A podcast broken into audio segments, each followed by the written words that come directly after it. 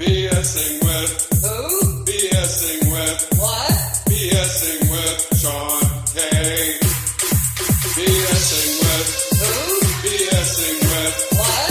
BSing with Sean K. BSing Welcome with to BSing with Sean K on Radio Free Brooklyn. I am your host, Sean Neese.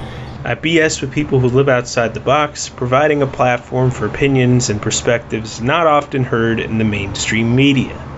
And on this episode, I talked to my friend Alejandro, who I know through this meditation group I've been going to. Well, I've been going to it on Zoom, and I was invited to it in person before the pandemic, but I wasn't able to go as easily because I live in New Jersey and it was in Queens, and you know I could get to Queens, but getting there on a weekday night wasn't always the easiest.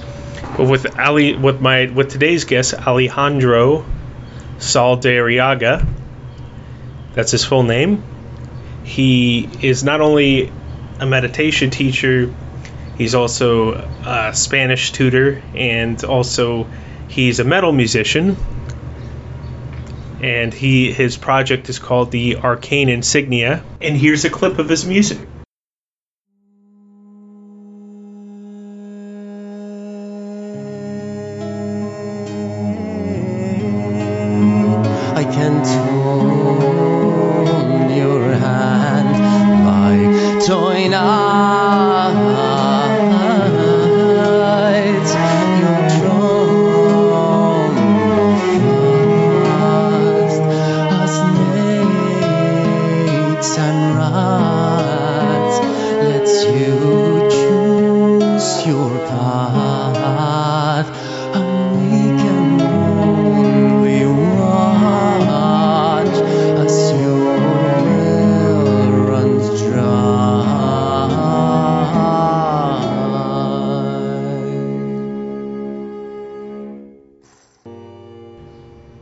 Any of you fellow metalheads out there have listened to Bathory, and if you're a fan of metal and you haven't listened to Bathory, what's wrong with you? You need to listen to Bathory because that's an awesome, awesome band.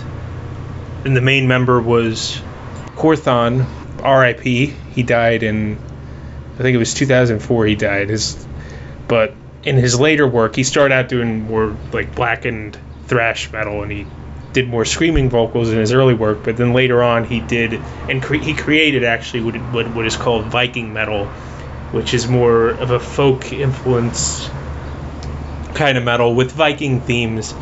But Alejandro's singing voice there reminds me a lot of Quorthon's singing voice in some of the later Bathory records, especially in Nordland, Nordland 1 and 2. Those were the last two albums he did. Quorthon's one of my favorite metal musicians. I mean, I, I listen to a wide range of stuff, not just metal, but I grew up listening to a lot of metal since from 13 on. Also, Max Cavalera is another one of my favorite metal musicians from especially his early work with Sepultura, and I, I, I like the way he he screams his vocal style. It's like, oh yeah, you know Max Cavalera. But anyway, Alejandro mixes a wide range of influences into his music, and also he's spirituality influences it. It's he this style is described as acoustic prog rock and he also they also use percussion, a lot of percussion, viola. There's a lot of classical influence as well. And I know that there's still a lot going on with current events and the protests, and my last two episodes covered current events, but this this was this was an interview I recorded before all of that those events transpired. But I think this is relevant now too because we talk a lot about spirituality and meditation and mental health and this, and I, I think that's I think a lot of people could benefit from hearing this conversation right now. So that's why I'm happy to release it. And also, he has a very interesting story too. But I, I don't want to give too much away because then it'll just get redundant. He's going to say what I say in the interview.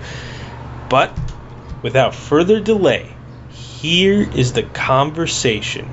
And I hope you enjoy. So, just tell us about uh, how you got started with uh, music and spirituality, and uh, like maybe if those were if those tied together in any way, like your passion for music and your passion for spirituality. Yeah, I think that I picked up a guitar for the first time when I was about 16 or 17. And, um, well, back in my country, in, in Colombia, obviously salsa and merengue and a lot of Latino rhythm is the most important thing. But I just had a strong passion for rock and for metal music. And I think that it just provided some sense of space, some sense of distance from the situation. Um, Colombia in many ways is a third world country and it struggles with a lot of poverty and, and war and, um, it's a very dangerous country for some people. So for me, it became this way, interestingly enough, not to run away or to distract myself from what was happening, but just to give me a different perspective, like a panoramic perspective from everything that could happen. So I um, taught myself how to play guitar the best that I could. And then when I came uh, to the United States when I was 19, um, I knew that I wanted to be a frontman and I wanted to be, I love singing. I wanted to start my own project.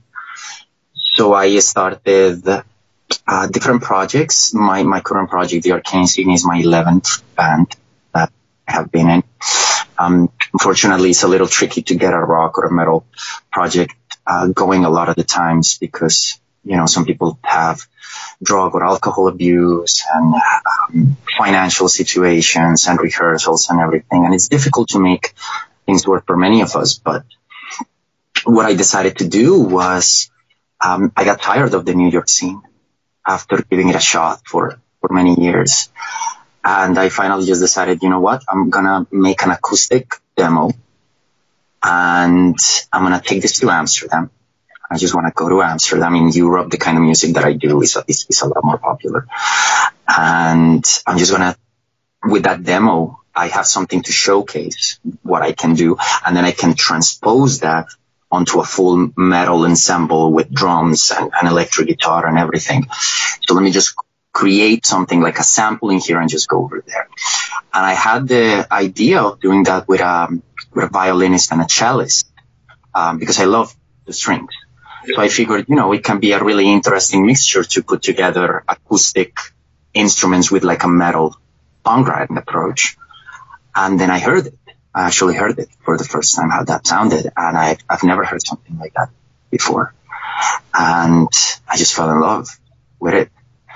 Um, so what was supposed to be a stepping stone for something bigger ended up becoming the, the main project that I have ever been in. It was just, it was just very radical. And I think that throughout this time, uh, towards, uh, towards the end of finding this, this last project, um, I just started dealing with a lot of, um, personal, very conflicted situations. I've struggled with depression and anxiety for 17 years now. And it started getting to me in a way where I, I knew that I needed to look for something else.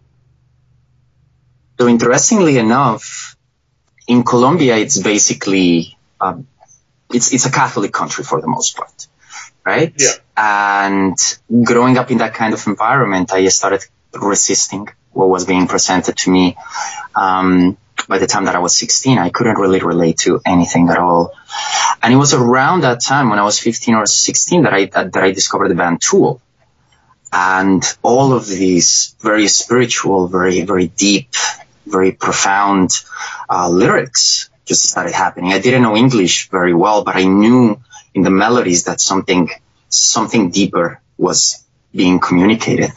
Um, that was a big way of how I learned English was actually translating Tool lyrics. And it kind of planted a seed of curiosity for me. Um, I had such a negative relationship to religion growing up. And then all of a sudden it kind of showed me, well, maybe there's something else. So So that connection between music and spirituality that Tool had definitely planted a seed that I would try to water during my 20s.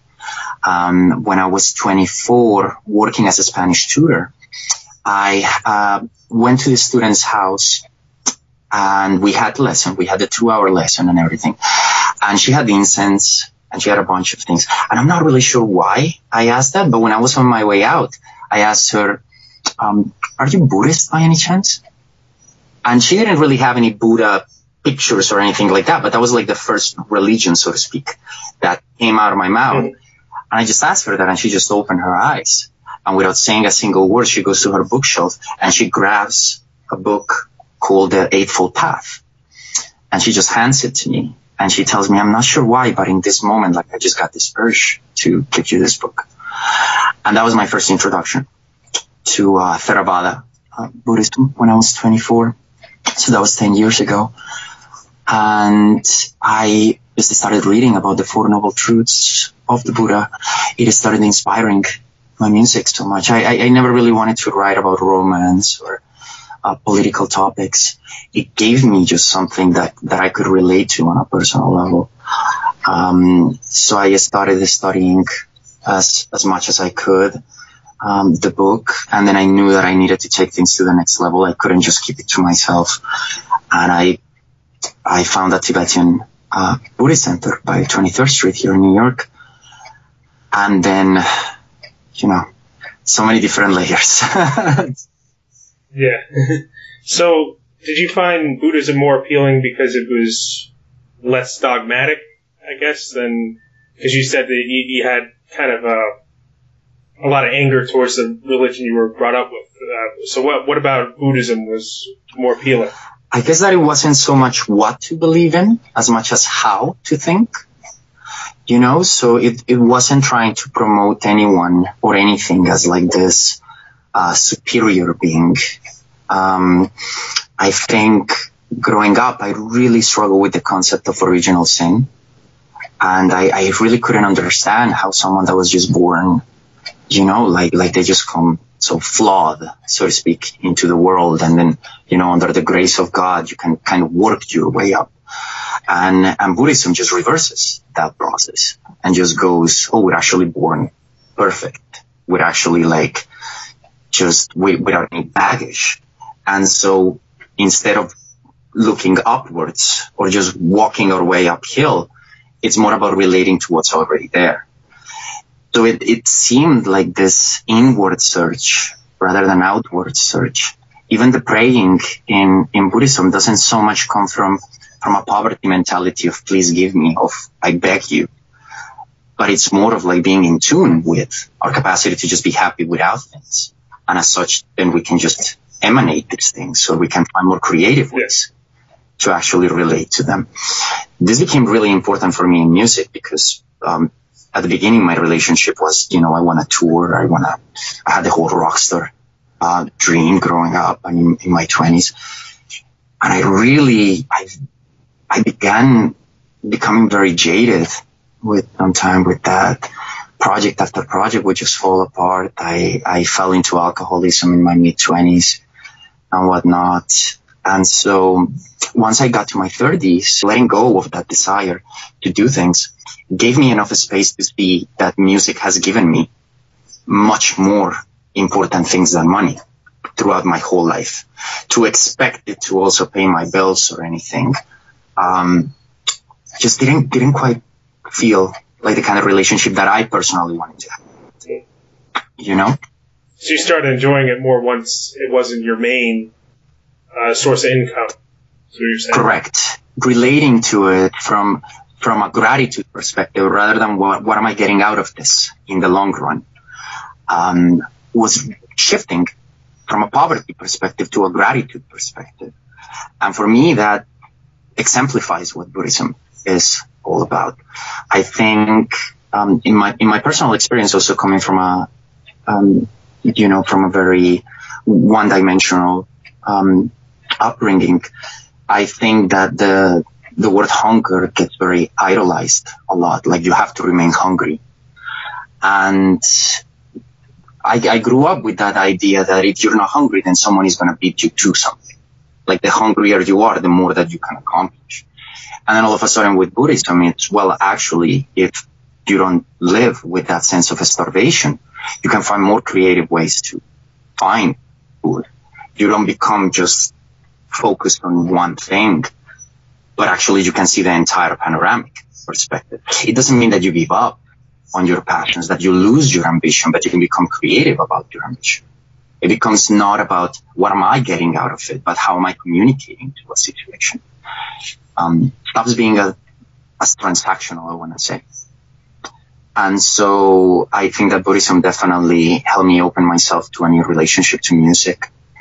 And now I, I am just the happiest I've ever been with my project. We're just, we're writing new material right now. We're working on our second album and, and now it, it's gotten to the point where I cannot separate these different elements of life. It doesn't become as in, you know, Buddhism first or, or music second or whatever everything just becomes one totality. And I think that for me, the Buddhist teachings, the Dharma, just allows me to relate to that totality as one whole, where all of my life demands the same kind of respect, the same, demands the same kind of devotion and loyalty. So, so I think, I think for me, I've always thought that an artist's job is not necessarily to embellish uh, reality with the superimposed beauty or meaning, but I actually think that its job is to unearth or to unravel the beauty that things already carry within, like the way that reality actually is. And to have both a spiritual path and sangha and a meditation practice that I can combine with an artistic expression, you know, um, it has just become, it, it has become a saving grace for me in many ways. And the lyrics are metaphorical, I guess, right? Like, because I read some of them, like uh, Kingdom of Wolves. Uh, so, like, what is it? Uh, it's like mythological kind of elements you, you put in there a bit, right? The in the song titles and, and in the lyrics and everything. I think that I'm a very big fan of symbolism. Um, I'm not the more the most subtle person ever, and I really enjoy um, kind of the dramatic elements of life and and whatnot. So even even working on our second album, and everything. I, I never want to write something or I, I can't write something that is just, you know, I love you or you're mine or something like that. I think that there are so many different layers to communication. And even, even in the way that we, that we express ourselves to people, we don't quite come in contact with what our intention is or what we're really trying to communicate.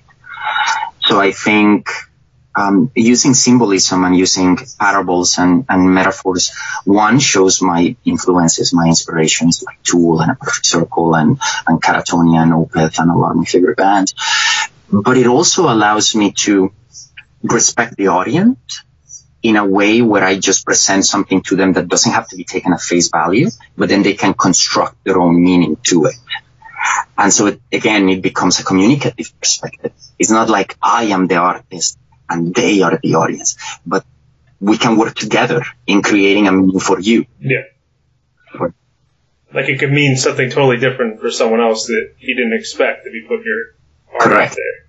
Yeah. What were the main challenges with putting that album together? Because I saw you were working on it a couple years before you released it. Indeed.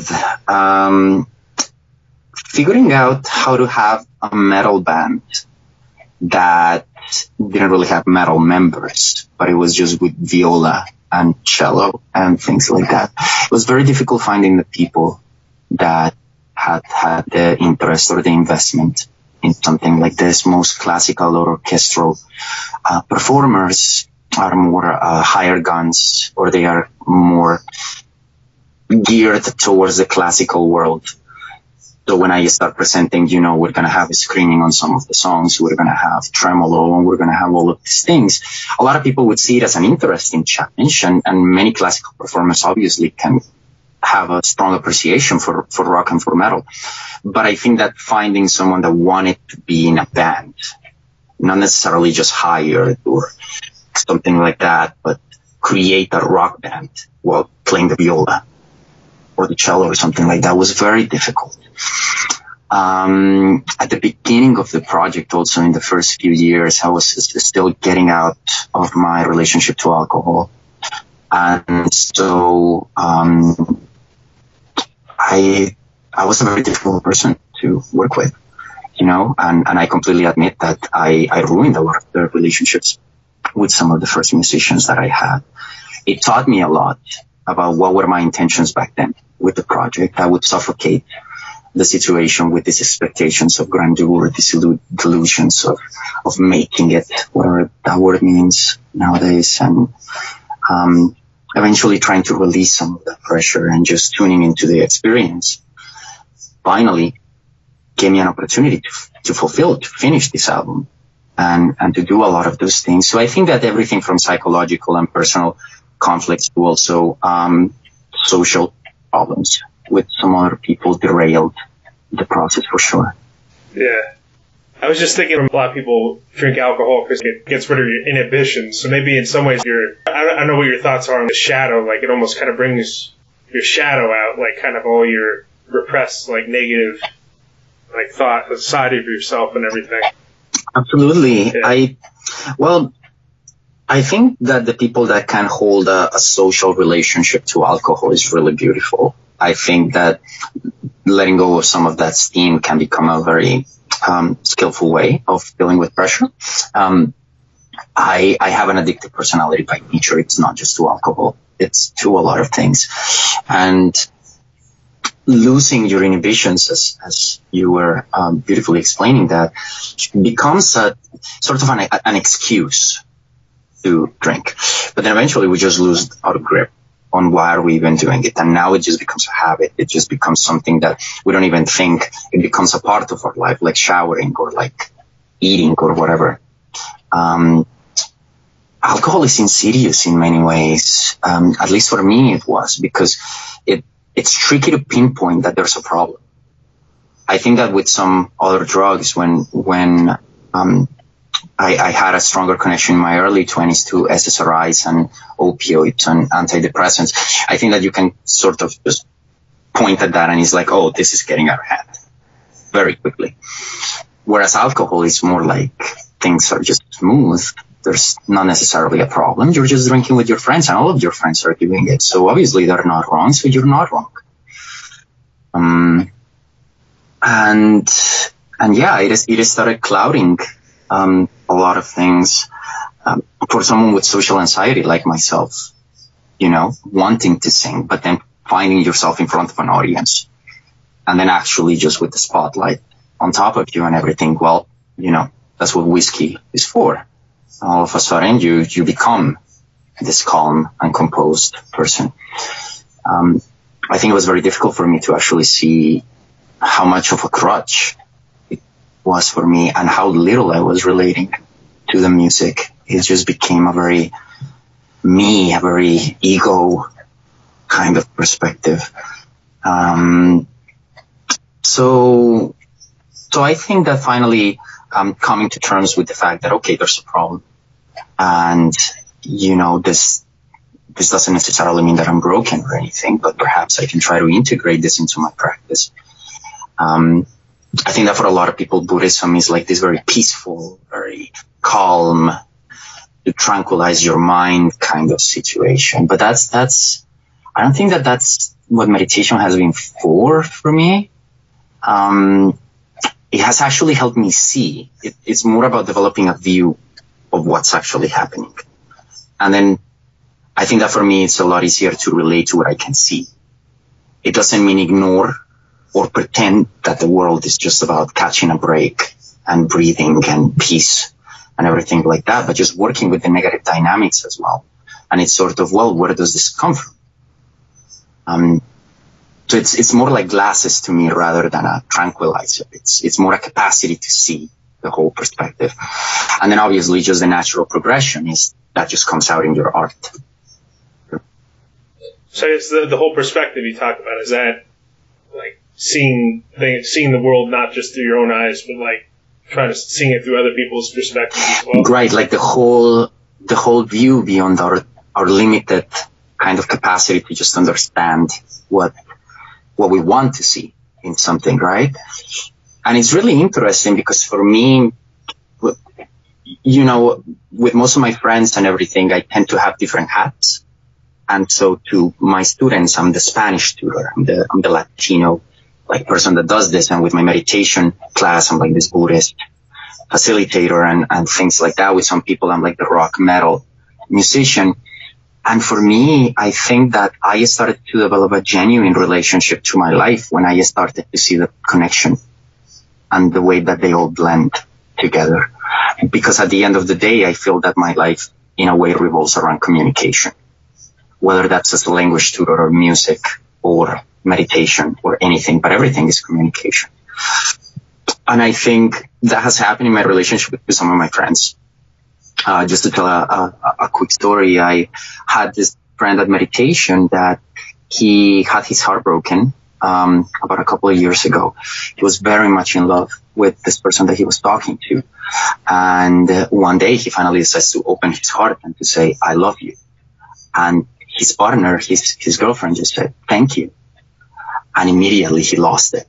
And he just went, how could you say something like that? Like I just opened my heart in front of you. And instead of saying, I love you, like you, you say thanks and everything. And obviously she got really scared and she broke up with him the next day. He came to me and he started sharing this, this story. And I think that that was one of those moments when the depth of communication really came to me because the way that he was presenting the scenario, he made it seem as if he made a statement of his emotions and it wasn't reciprocated or it was ignored. But the way that I see that kind of situation is that he asked a question and I think that he wanted an answer, a particular answer to that question. And when he didn't get the answer, because I think that a lot of us feel uncomfortable with cliffhangers. I think that we, when we ask a question, when there's that question mark at the end, we want a response. When he didn't get Yeah. that kind of response, then he reacted. But to me, a statement to me, a statement is when you just say something and, and you don't get any feedback and you're still okay. If you, for example, say freedom, you don't need someone to say, yes, you're free. You don't need any kind of feedback. If you talk to your cat or something like that, even if you don't get any feedback, that becomes a state. But I think that a lot of, of the people that I know, and absolutely myself included, we don't understand exactly what asking a question or, or what our intentions are. So then rationalizing and justifying our emotions by saying, I actually put myself out there and I was honest and I did all of these things instead of admitting I had these expectations and I asked this question and I didn't get the answer that I wanted. That doesn't mean I'm a bad person, but you know, this is the way that it is. And I, I, I think that there, when we lose that shame to say, I want attention, I want validation, I want connection, and we really admit this kind of scenarios, we have a really beautiful relationship with ourselves with time. And then I think we can relate to other people in that same kind of openness and spaciousness. So that element of communication just becomes very alive for me. Again, the symbolism of things. Where when we say something, when we say, how are you? What's the intention? What are we trying actually to communicate behind this? Um, so yeah, I think, I think that all of these details, whether as a language tutor or as a musician or as a meditation instructor, I think that they all eventually blend, blend together until it just becomes, let's communicate in an equal way. Yeah. Yeah, I, de- I definitely get what you're talking about, like like communicating and looking for some kind of answer for someone, because like uh, that's definitely something I've fallen into a lot. Is like looking for like a validation when I say something, rather than just saying the idea and putting it out there and seeing like how the person will respond and accepting whatever that response is. So I don't know. I guess it takes a lot of practice to be able to do that. Absolutely. And when we don't see it as a misunderstanding or don't um, accept or honor our part in the communication, I think that um, it can cause us a lot of harm because then we solidify our point of view. And then when we see a question that we might make as a statement, then we simply come back into ourselves and, and in a certain way see ourselves as the victims, as the ones that were righteous Um, not to say that, you know, our point is invalid, but I do think that when we honor and accept the fact that, that we have insecurities or that, um, in a certain way we're looking for a particular kind of feedback, it can plant a seed of understanding and it can plant a seed of genuinely communicating our intentions. So I think that, you know, being a language tutor for the better part of 11 years and, and practicing the Dharma for 10 years has really made me come in contact or touch base with um, starting from my intentions first and then from there trying to honor my emotions and the emotions of the other person, um, hopefully to create more skillful communication. And I think that not to see that as like a problem as much as what is that trying to communicate to me? Like that emotion is just asking for some form of attention. It's asking for some form of acknowledgement. And obviously what, what alcohol did for me is kind of ignored it. was like a crying child. And then I like, I don't want to hear it. So I can just put on my headphones, you know? Um, but I think that then meditation again, and, and a lot of the, of, of the teachers that really touch me the, the most profoundly, they say your meditation is complete if you cry a lot. Your meditation. That means that you're in the right track for doing this. And it's a balance. I think that this can easily lead to self-deprecation and feelings of self-blame. Mm, a lot of us really don't know how to handle the, the strength of these energies, like the dynamic of them.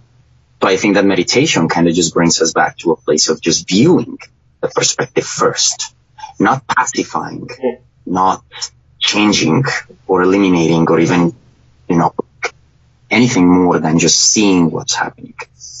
If I talk to someone and if I ask a question and I am feeling insecure and I am feeling afraid and everything, that's a part of my humanity. I don't need to justify or rationalize this by saying no, like I'm, I'm, I'm in the right or like the situation. That's fine. You know, whatever I felt, whatever kind of anger or something, it's okay. And if I resist that, and if there is like, you know, no, like I, I have to be this kind of person, make peace with the resistance as well. Like that's just another layer. If I can't make peace with just accepting my insecurities, make peace with the fact that I can't make peace with them. There are just constantly just more and more layers to this situation. And so Buddhism just presents this way. Um, I don't believe in a one size fits all approach to anything. You know, I feel that a lot of people can get something beautiful from it. If somebody tells me, you know, I'm Hindu, I'm Catholic, I'm Christian, I'm atheist, I'm Satanist, if, it really doesn't matter if they don't try to force those beliefs on someone and if it doesn't hurt others. It just helps you open your mind to something else then that's okay. And I think that now in my 30s, I can, I can look back in hindsight and I can explore, re-explore Catholicism from an outside perspective. And now that it's not being shoved down my throat, like forced upon me, it has tremendously beautiful teachings. It has just a lot of really beautiful, very artistic, extremely artistic approaches to a lot of things. But when it's taken at face value, as in you have to do this situation, rather than more of clues or suggestions, right?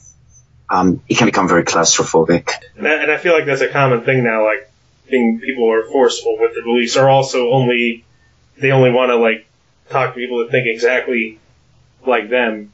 Like, but uh, but I guess there is a lot that's can happen through just you know opening your mind to different things like that. But I, I it's hard if it's being forced down your throat, like you were saying. Absolutely, inspiring someone to your beliefs rather than forcing someone to see uh, your beliefs. I think, I think, yeah, I think that is that is for me something that can happen in any in any religion. Actually, I don't I don't think that this is particular to to Judaism, uh, Catholicism, Christianity, or any of these things. I've I've seen it in Buddhism. I've seen it in a lot of Eastern religions that are supposed to be more spiritual. You know, um, there was this, um, I believe he was, he was from Sri Lanka. There, there was this, this rapper that, uh, I remember seeing an, an interview, this local rapper that he, he was ordained as a Buddhist monk. I think it was in a Theravada, uh, temple when, when he was a child and he was sexually abused by many of the monks. Not just one, but actually multiple of the Buddhist monks at the temple. And so he, he obviously grew very resentful towards Buddhism growing up. And then once he got away from the Buddhist life and everything, he revisited it when he was an adult and he saw just a lot of tremendous teaching. So when he was interviewed and when he was asked, um, how do you feel about, about Buddhism? Or like, you know, everybody expects it to be such a peaceful, skillful religion. And you went through that experience. Um, what did you think? And he said, Buddhism is perfect. Buddhists are not. And me, that perfectly captures what any religion Yeah. is like. I think, I think any system of belief could be called perfect if it just opens your mind to other things. That doesn't mean that the people that practice it are going to be. Um, so yeah, I think, I think just holding an open-minded relationship to things at the end of the day should be the, the priority for many of us, at least for me it is. Yeah, it's kind of like how you know they assign you to read books in school, and then it's more like, ah, I have to read this book. But then later on, you might choose to read that book on your own, and you'll comprehend more and actually appreciate it. That. That's that's happened with Absolutely. me. lot. Yeah. Definitely. So, what are your plans uh, going forward with uh, meditation and music? Like, what are your what are your next uh, plans? I guess the next step as far as the Arcane Insignia goes is we recently uh, found a third member, a, a new cellist, and she's absolutely wonderful. So we are trying to bring the ideas that we have for the second album with our previous member and everything that we wrote. We're trying to present it over to her, rewrite some of the material, and then hopefully by the time the pandemic uh, slows down, we can go into the studio and record the second album. Um, so definitely the songwriting process and the, the revisiting process is kind of our main level of focus. We go through brainstorm sessions over uh, Zoom every Sunday and just ex- exchanging uh, music sheets and everything. So that definitely, and, and as far as my personal relationship to the music goes, just keep playing my guitar whenever I feel depressed. It's a tremendous, tremendous, tremendously healing experience on a personal level now that I'm spending so much time at home doing it for me, for myself, right? That, that just becomes a, a really beautiful experience. And so I will have to say that, that those are my plans with the Arcane Insignia. As far as the, um, my role, um, I'm facilitating this meditation group every Thursday, Diamond Heart um, with this great teacher, Joseph Mauricio. Uh, he's been teaching for 30 years meditation. And we really wanted, when we came together and, and we were there for, and, and came up with the idea for this group, we really wanted to present the Tibetan Buddhist teachings to people because you can find a lot of Zen places or a lot of, you know, Hinayana or Theravada places New York and, around the United States. But the Tibetan tradition holds a lot of the deeper teachings of the Buddha, um, the secret teachings of the third wheel of Dharma. And, and it's a bit more, it, it demands a bit more of an initiation. So a lot of Tibetan places, unless you've received some kind of empowerment by qualified gurus and the like, they will not allow you to join them because some of the teachings are just really particular. Um, so then Joe and I started talking. Well, the essence of these teachings is not this esoteric, like very spiritual, you know, kind of situation, but a lot of this essence is how to relate to our everyday lives, how to relate to making a cup of coffee or like, you know, having a, a an upsetting phone call with someone. And the essence, the depth of these very profound teachings, at the end of the day, it's about how to develop a genuine relationship to our lives. So how can we maintain that level of devotion, that level of, of respect for the deeper teachings, but bring that essence and then present it in an open way to the world at large. And so we just decided we're, we're a very Tibetan um, Buddhist group. We're very devoted to Padmasambhava, to the second Buddha. We mention uh, Green Tara. We mention a lot of the deities about it, and then incorporate that element of psychology, that element of personal experience, and then just infuse everything so that nothing feels above or higher, but it just becomes a bigger way of relating to situations, to colors, to, to relationships, to, to our jobs and the like. So I think that right now, as we're doing the virtual meetings every Thursday night, and we can reach um, an, an, audience outside of New York, which is beautiful. We're, we're seeing the pros and the cons of the situation. We're trying to um, build enough momentum so that once we can meet in person and once some of the meditation places start opening, um, we can find the right space so that we can all just meet in person and, and bring that momentum that is no snowballing that we've, we've been pushing for the past few months onto an in, in-person meeting. Um, keep holding weekly gatherings and hopefully continue growing the teachings to expand the Dharma, the Tibetan Dharma, uh, to New York. Make it accessible and at the same time very respectful and very devoted and very loving um, for everyone. I think that those would be some of the priorities so far. Yeah, I've uh, I've been coming to the Diamond Hearts recently. I, have known Joe a while because I knew him through Stark Reality Open Mic, where he did a lot of stand up and spoken word there, and I, have done uh, spoken word there. I also did like a, a special podcast on that open mic and wrote a feature article on it and did like a mini documentary on it. Um, and he told me about this meditation group when I interviewed him. And at the time, I was in New Jersey. I'm still in New Jersey, and it wasn't as easy for me to get to Queens on Thursday nights. But now, since the pandemic, I've been going through Zoom, and I've I've found it useful uh, as a way to, you know, practice meditation with a group and calm myself. And we also met at the Thich Nhat Hanh group that uh, Wake Up. I met you before that, and then I met you again at Joe's group. Indeed, it's it's been a very auspicious uh, circumstances. Obviously, there's a lot of parallels between art and uh, many spiritual paths and the Dharma. So, um, you know, it uh, I can't really call it a coincidence. I think it's been wonderful. Uh, Wake Up is still prospering on Friday nights. They're also doing the Zoom thing. Um, but yeah, we're we're very happy to continue our virtual gatherings on Diamond Heart on Thursday nights, and it's always wonderful to have you there. So. I think I think it's been wonderful circumstances coming together. You know. Actually, I've read about uh, Zen Buddhism, but Tibetan Buddhism, not as much. So I don't know if there's like similarities, but I'll have to also like read more about Tibetan Buddhism as well.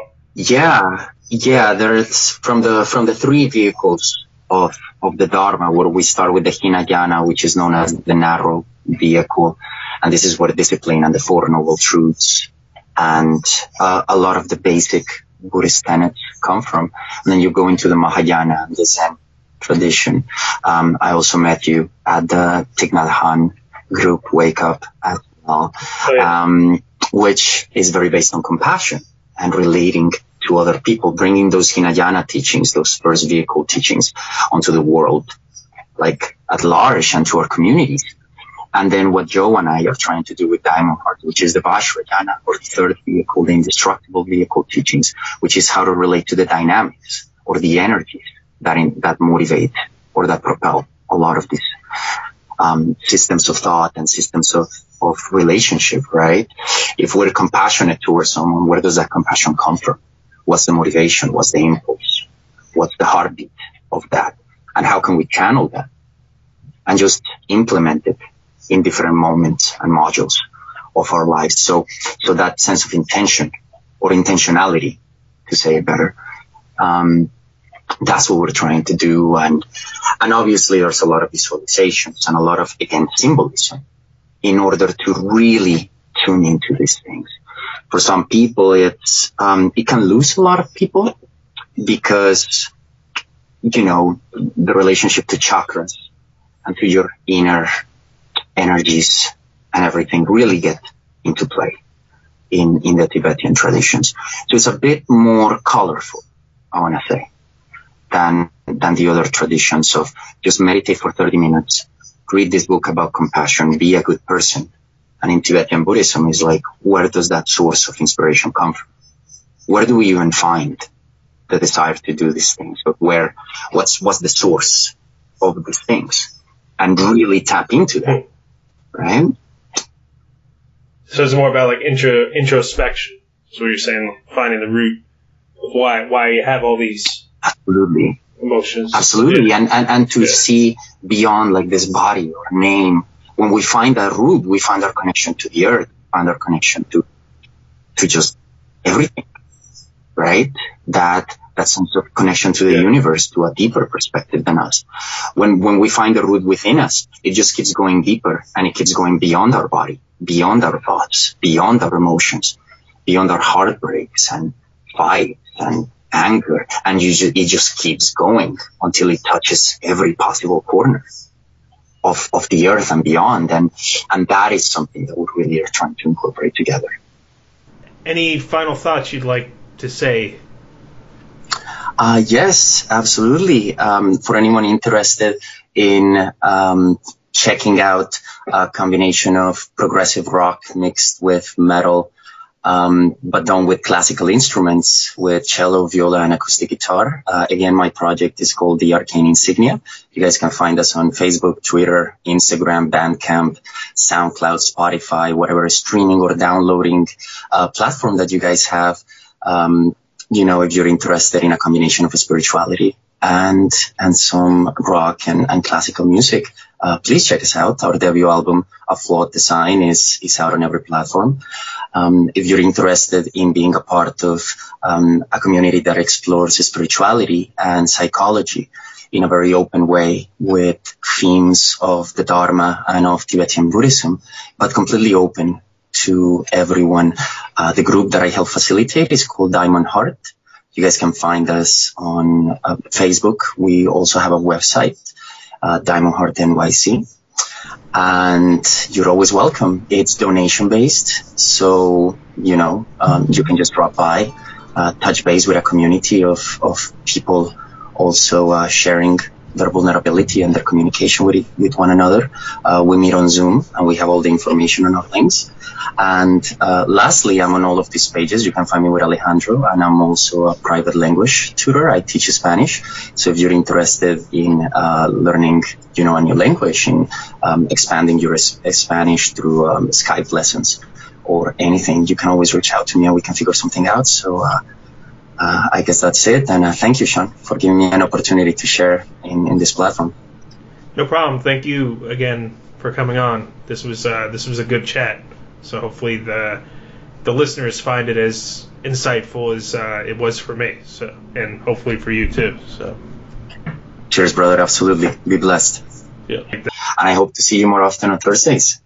Oh yeah, yeah. I'm gonna try to go each week. Like That would be can. beautiful, brother. You always bring a wonderful energy. Always happy to see you. You have been listening to BSing with Sean K on Radio Free Brooklyn. I'm your host, Sean Neese, and that was my conversation with Alejandro Zaur Deriaga. And he is not only a meditation teacher, he's also the main member of the Arcane Insignia, which is a prog metal band. And their album, which was 15 years in the making is now on Bandcamp. I'll post a link to his Bandcamp in the description of this episode. I definitely enjoyed the different topics we got into. I thought it was interesting what he said about alcoholism and his struggle with that. You know, when he got out of that, he found meditation to be something that could fill that void that alcohol was filling before, and I never had that same problem with alcoholism. But I do remember when I went out to bars or got drunk, and when I'd go out to bars and get drunk or get wasted or whatever, there was usually a feeling of self loathing behind it. And it was about escaping myself and not being confident with how I interacted naturally or feeling like I couldn't connect with people and feeling disconnected. And I thought that by getting drunk or wasted I'd be more connected. And when I did it it was 99% of the time when I did it I, I felt less connected. And you know I'm not totally straight. You know I'll still like have a beer and stuff but I realized that kind of escaping myself was something I needed to get away from because it was it had a negative motivation behind it. And I've developed a better relationships with myself. I've become more confident. And Alejandro talked about, you know, how meditation helped get him away from alcoholism and it's helped me develop a better relationship with myself too and I keep going to that back to that Thich Nhat Hanh book but he he he in it the art of communication he he says that if if you are have a feeling that you want to just go and do something and you don't know what to do and you're feeling restless just sit for a minute and do nothing. And just kind of be with that. And i think that that can be applied to any kind of short-term gratification you know any kind of self-indulgence of like alcohol or overeating or anything that can be harmful in excess. And i think you know if you want to have that drink you want to eat that extra pie you want to do something else that is kind of counterproductive if you just kind of sit and be with your thoughts you can learn to just watch all right what is it that's lacking in me that makes me want to do this? What is it i'm repressing? What am i repressing right now? Because as he talked about in the thing it's also we we don't always want to face our feelings. What what what what is the root of our insecurities? What are our insecurities? And especially for males it's we kind of have this thing because I, I have a bit of it I've dealt with it, having a bit of it too. You know, this whole, you know, you- to, to be manly or masculine, you can't show that you have insecurities or talk about something that's really hurting you or and it, like, it's it's almost shamed. I think more. I, th- I think girls, you know, women struggle with it too, but I think even more so for for guys. Um, and I think if we can learn to accept that, you know, we have insecurities, we're not always this super confident person. It can help us get more to where we want to be. The more we accept where we are, and the more we accept where where who we are, the more we can move towards becoming who we want to be and getting where we want to be. And otherwise, you're either living in the future, dreaming about what your life could be and how it isn't where you want it to be yet, or who you want to be, and that you want to be this confident person that doesn't get insecure or whatever. And or and or, if you're looking into the past, you're thinking, "Oh, I did this wrong. I did that. Look where I am. If I hadn't done that, this is where I'd be. Oh, why am I here?" But if you're just in the present and you're accepting what is, you can see where to move from there. If you accept yourself as you are, you can more move more towards where you want to be. But I'm no Zen master Alan Watts 2.0. I'm just saying this more to myself than anybody actually. I'm trying to train myself to do this, but any of you listening, I think that's the way to go too. But I really should practice my own advice more. I'm sure Alan Watts had a lot of insecurities and all that too. Probably Buddha. Well, I guess he he achieved enlightenment, so I guess he got beyond his thoughts and everything. Anyway, I really enjoyed that conversation, and I know this is a hard time for everybody. Like I said, I know that it's good to. I think mental health is very important. I think mindfulness is very important during a time like this. And I think on the positive side, despite all the hardships that people around the world are facing and all the injustices that people are starting to focus on with the protests and everything, I think there's also people coming together. And I don't think the media is showing a lot of that. A lot of people, I think there's a lot of common ground and there's a lot of change being made. And I think people are being people, even though we're in social isolation, I think people are learning to empathize with each other more.